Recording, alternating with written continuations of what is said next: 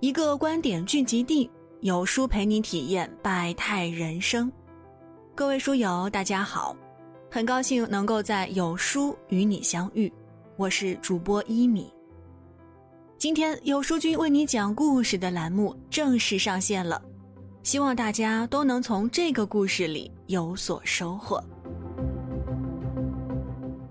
今天我们要分享到的故事主题是：我月薪三千，给父母意见，老婆不同意，我错了吗？一起来听。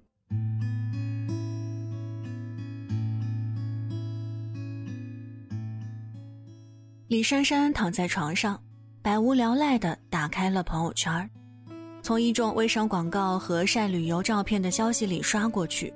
一条来自徐丹的朋友圈引起了他的注意。徐丹是他的初中同学，上学时两人就不对付，后来工作了，更是时不时在心里暗自与对方比较。朋友圈里，徐丹发了张照片，装在果盘里红艳艳的樱桃和粉红色的荔枝，配字是“老公对我真好”。知道孕妇嘴馋，不等我开口，就主动买了车厘子和妃子笑回来，爱你。后面还跟着一个爱心的表情。想到昨晚自己想吃披萨，老公陈泽还嚷嚷着太贵，李珊珊酸得满心冒泡泡。李珊和陈泽是高中同学，大学毕业后两人都回家乡工作，两年了，感情还没着落。便在之前同学的牵线下走到了一起。两方父母年纪都不小了，眼看感情稳定下来，很快就结了婚。大学毕业后，考虑到父母年迈，陈泽回到了县城老家，力求稳定。他还拒绝同学共同创业的邀请，入职了一家月薪三千的国企，朝九晚五，生活惬意。为了回报父母，从工作的第一个月起。陈泽每个月都要拿一千块工资给母亲，这个习惯一直保持到婚后。孝敬父母是大事儿，李珊珊原本也觉得没什么，可之前怀孕三个月时，她被裁员，想找工作却被婆婆劝阻，让她安心在家养胎，等孩子出生后再工作。如今对比徐丹的惬意和自己捉襟见肘的生活，她心里忽然难受起来。晚上，陈泽下班回家，带了一个楼下小店买的武大郎炊饼。他把饼递给李珊珊：“披萨买不起，就吃我们中国馅饼吧，趁热吃，凉了对胃不好。”李珊珊看了一眼那软塌塌的炊饼，越发觉得没有胃口。你过来，我跟你说件正事儿。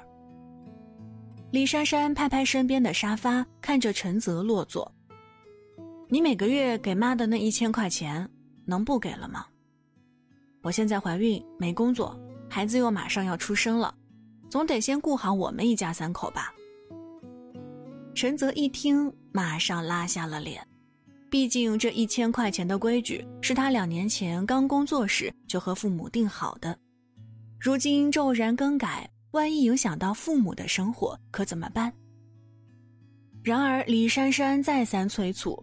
他也只能硬着头皮找到父母。听完他的话，母亲有些不高兴，不给了，是你老婆说的吧？果然是娶了媳妇儿忘了娘。不是，是我自己的想法。陈泽赶紧说，毕竟珊珊现在怀着孕，孩子也快出生了，我总得给以后攒点钱吧。母亲听完笑了起来，不用你攒。我和你爸早就替你攒好了。看着陈泽意外的神情，他起身回卧室拿了一张银行卡。一开始你每个月给的钱我们都没动过，都给你攒着呢。我和你爸又不是非要你的钱，还不是怕你们年轻人手太松乱花钱，耽误了我孙子。那，那这钱？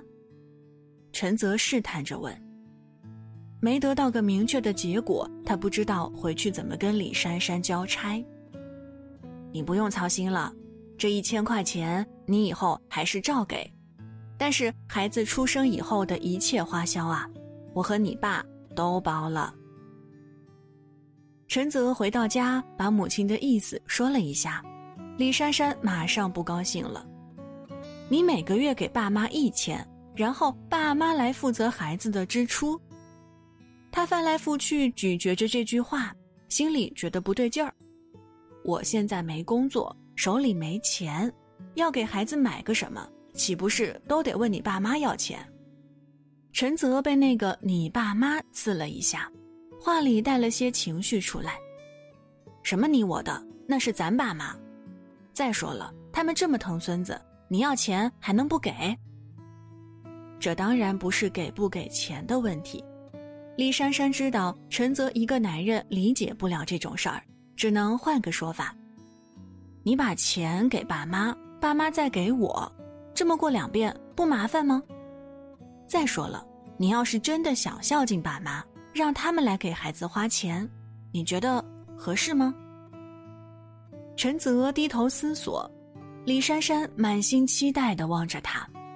片刻后，陈泽摇摇头：“不妥，我都答应我妈了，这事儿老两口都没意见，就这么定了。要是钱不够，我爸妈还能帮着贴补点。”他倒把账算得明白。李珊珊叹气。千说万说，还不是因为钱太少。当初她答应嫁给陈泽，也是瞧着国企稳定、旱涝保收。万万没想到，这样低廉的稳定，在生活的重担面前是如此不堪一击。四个月后，儿子陈子阳出生，公婆麻利地收拾东西，从老家搬了过来。出院后，婆婆大手一挥，语气坚决。你安安心心在家坐月子，子阳的事儿不用你操心。李珊珊看着婆婆抱着小子阳晃晃悠悠，笑得合不拢嘴，连忙心惊胆战地提醒：“妈，孩子刚出生，不能这么掂着他，对以后发育不好。”婆婆嘴巴一瘪，不高兴地扫了她一眼：“多读两页书就觉得自己是专家了？我就这么带的。”陈泽不还是健健康康的长大了，还念了大学，怎么放你身上就这么多事儿？李珊珊无言以对，她身材瘦弱，勉强喂了大半个月母乳，就再也没有奶水。婆婆连着三天炖了猪蹄黄豆汤，拿到她床头，快喝下奶的，你这当妈的起码要喂他一年，不然影响我孙子身体。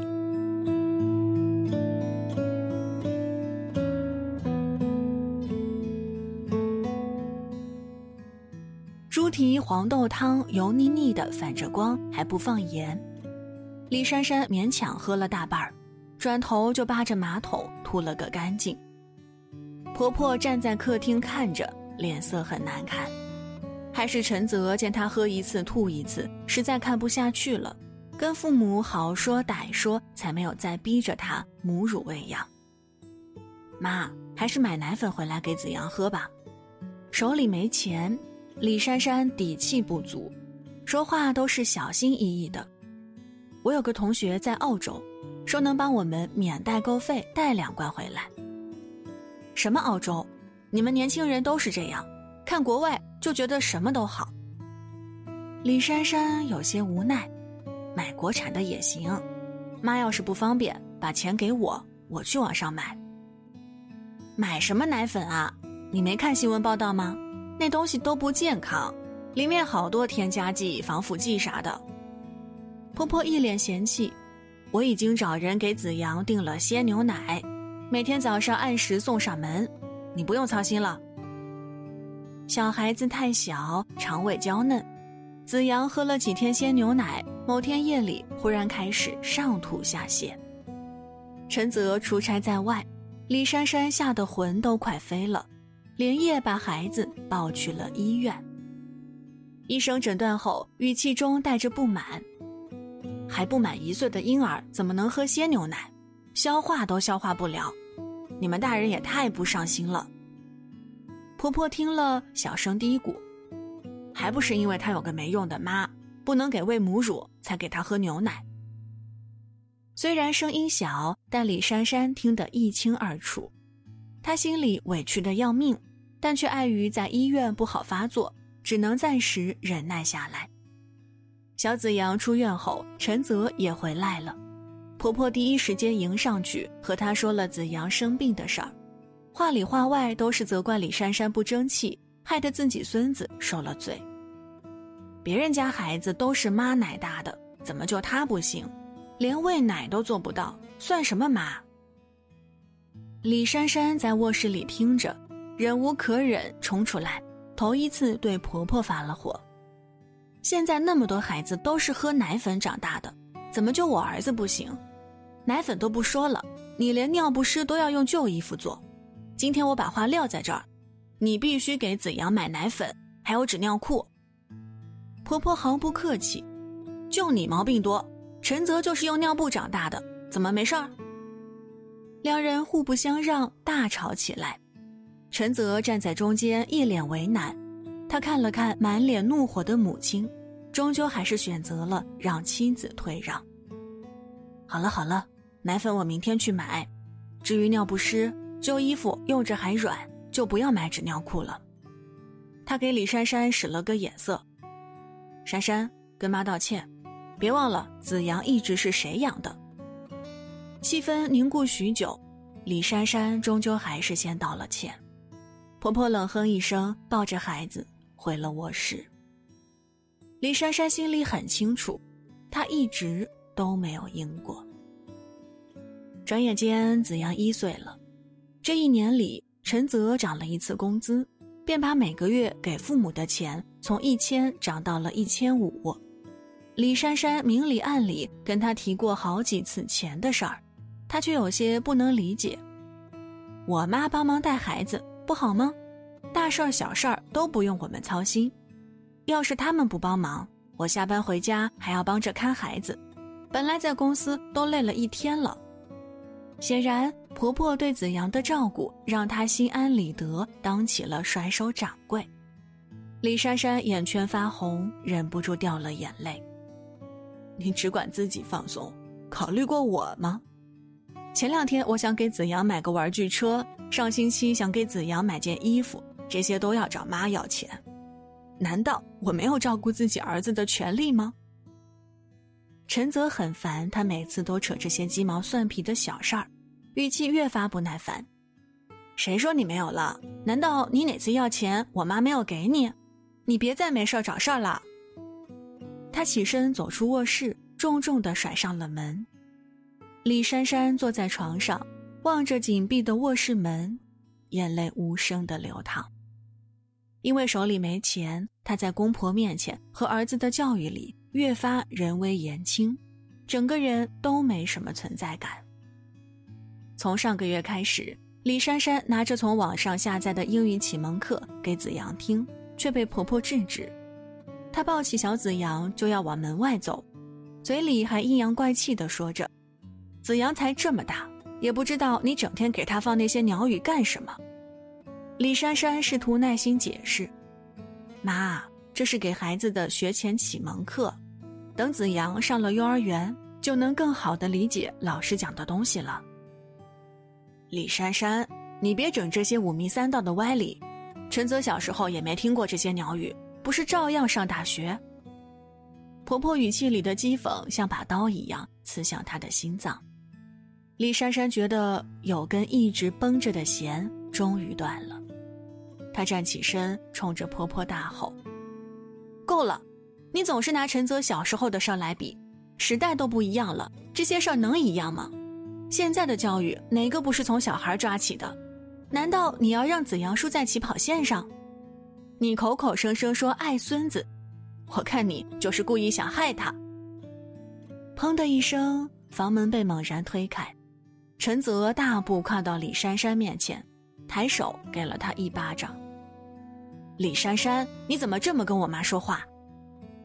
渐渐清晰起来的钝筒像一块烧红的烙铁贴在脸颊。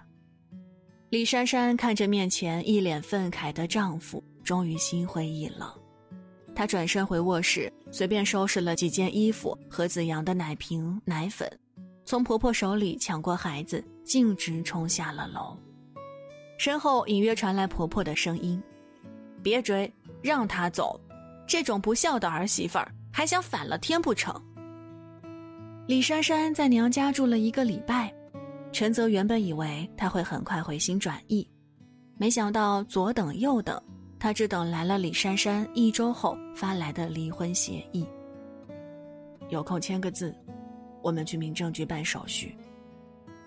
母亲也催陈泽，一周没见到子阳，我都想他了，你赶紧去李珊珊家把我孙子抱回来。陈泽也有些后悔。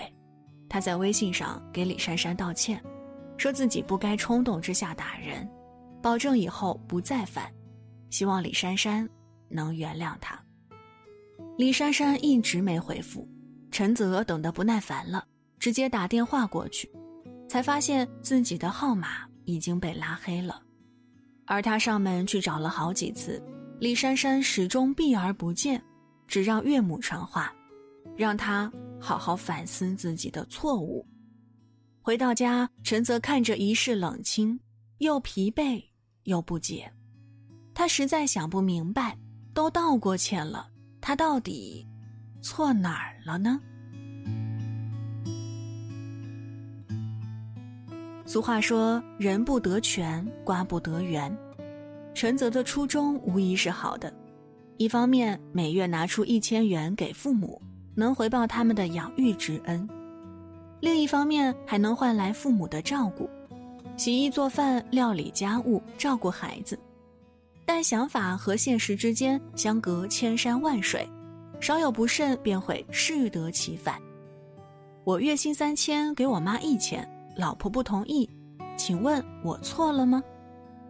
陈泽的困惑，与其说是该不该给父母一千元。不如说是婚后该如何处理与父母的关系。好的婚姻，好的家庭关系，不仅需要家人之间彼此体谅，更需要掌握好相处之时的分寸感。那今天的故事到这儿就说完了，在这儿也想问问大家，你觉得陈泽和妻子的婚姻为什么会走到今天这样的地步呢？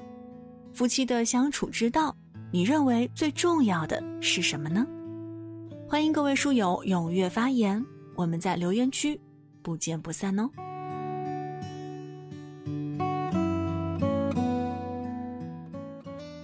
听完今天的文章，有书君也有件事儿想和大家说。最近有书友反馈说不会按时收到有书的文章了，那是因为公众号现在不再按时间推送，而是有了新算法。如果说您跟有书互动比较多。有书就会出现在列表靠前的位置。